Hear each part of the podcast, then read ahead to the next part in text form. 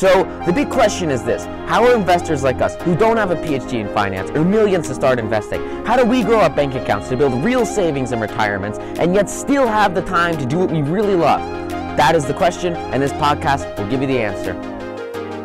So as an individual investor, it's, it's really different from those institutional traders because they're managing, you know, a whole bunch of cash for so, so many people.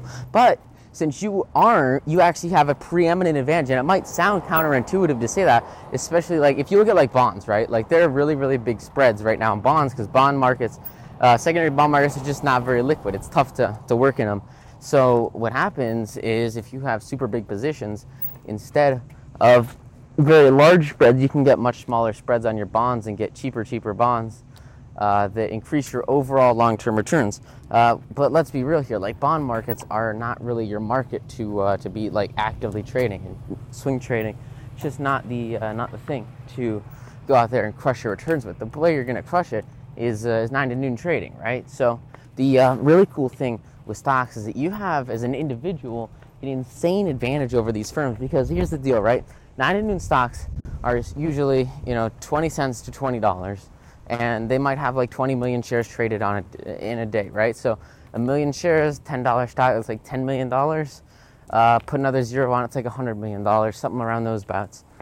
If you're trying to trade $100 million, 50 million, even $10 million as a fund owner, all of a sudden, you know, you really aren't going to have the volume to support that trading. It's just not going to happen in most circumstances because the marketplace is just completely unable to support that based on the uh, level of supply and also the float of the underlying stock, right? You got to remember these are low float stocks, which means they're very low number of shares in the market, and that's why we target them for 90 day trading because they're very very easy to move.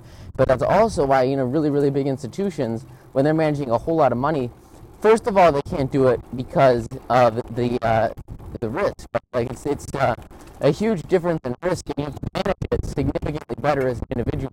And uh, when you manage it really well as an individual, you're going to have killer, killer returns. That's why you just take time to learn how to how to do it, and then you uh, you go out in the marketplace and crush it. But at another fundamental level, right? Like these firms, uh, they they aren't able to make like any sizable position in these stocks because um, there's so many trades. You know, there's just not enough uh, not enough shares being traded for them to really access this uh, this segment of the market, right? So what it does is it creates this really really unique and, and special area in the uh, in nine to noon trading where you're at a distinct advantage over the big firms, right? And that's really interesting because usually, you know, everyone's like big boys on Wall Street rig it, but the serious part about it is like these guys, especially with large funds, you know, they're, trading stocks, they're going to move five percent a day max, and you're trading stocks are going to double, triple, quadruple, move 500 percent in a day. So as an individual, you can create these returns that are so insanely stellar compared to the uh, the larger funds out there, since you have the understanding, you know the facts, and you understand the magic of technical analysis that go and crush it with uh, with outperforming returns and results in the marketplace, which is some really really powerful stuff. So I hope you guys found this valuable. Hope you guys overcome these mentalities of like, oh, these actively managed funds, you can't do that. It's not possible. Like it's not. I know you know there was these Warren Buffett and, and a lot of these fund managers, and they bet that you know these huge hedge funds can't beat the S and P, and sometimes they do, sometimes they don't. But you gotta understand the problem with hedge funds is, you know, most of them, if not all of them, are swing trading, and swing trading is awesome on an individual level, uh, but when you're in a huge, huge firm, it's usually tough to trade smaller stocks, which means you get limited to some of these really, really big stocks like Apple or you know Google, whatever and those are the stocks that make up the indices, right?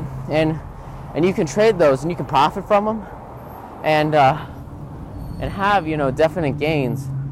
But those gains are not as predictable and they're not as steady and they're not as long term sustainable as, uh, as as actively trading or even just swing trading you know cheaper stocks because it's just based so much more on news and speculation uh, except for like, there's definitely setups of technical analysis, but you don't see these firms trade technical analysis, which is insane because that's the number one way to skyrocket profits.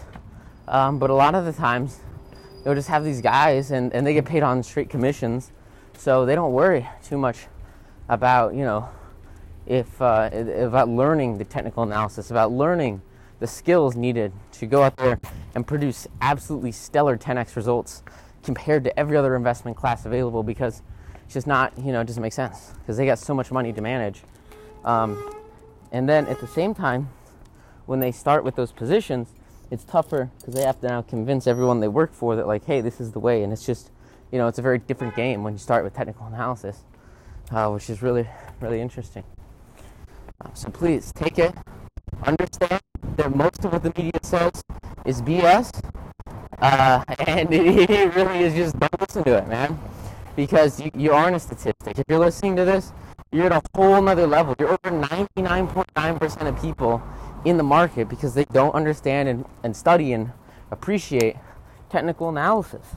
That's the secret.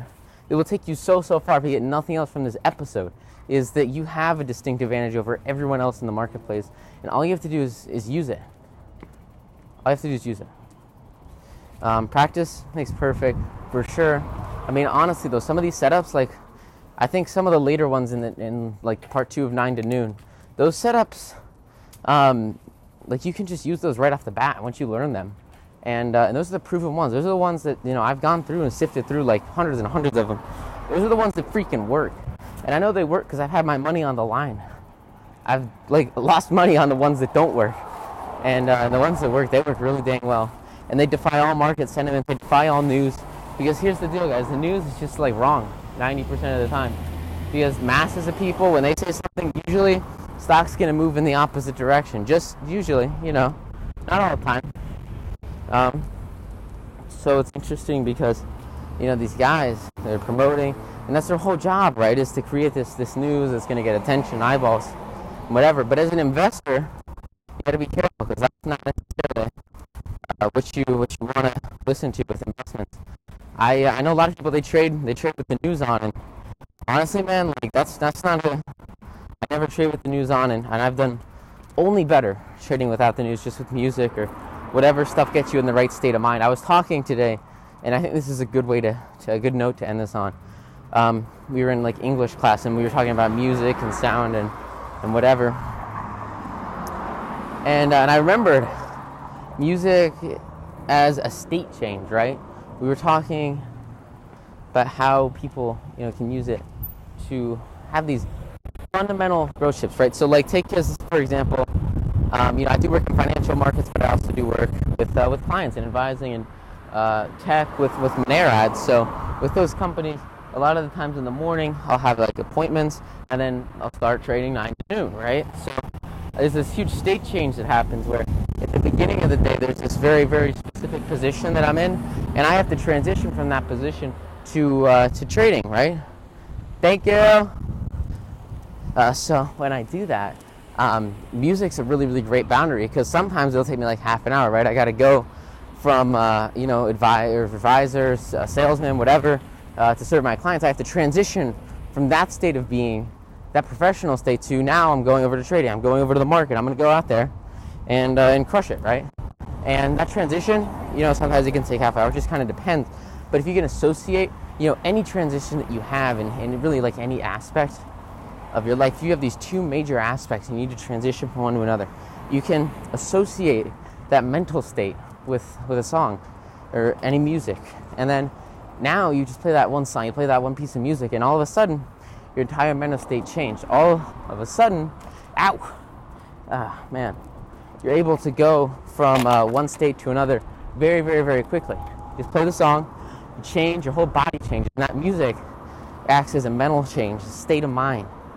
And uh, I listen to music when I trade sometimes, but like not with business or, you know, podcasts are super big, which is why it's so awesome that you guys are listening to this because if you look at like average net worths of people that listen to podcasts versus people that listen to music like for enjoyment or for growth or whatever in their spare time, like you guys are on the right path.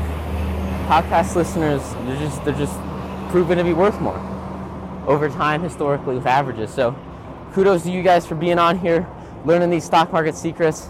That is awesome. You guys are awesome. Have an amazing day. Screw the news. Go out there, invest, trade, and crush it produce results, show everyone that you deserve, that you are someone to trade. You are an investor. Produce those results, make the money, And then if they tell you otherwise, you show them all the bank in your portfolio. Hope you guys have some value from this and have an amazing day. Want more stock market secrets? If so, go get your free copy of my best-selling book, 9 to Noon. You can get your free copy plus $11,176 of unannounced bonuses completely for free at 9to-noonsecrets.com. Inside 9 to Noon, you'll find the top 38 secrets we use to double our portfolios every two years and make upwards of 10% per trade daily.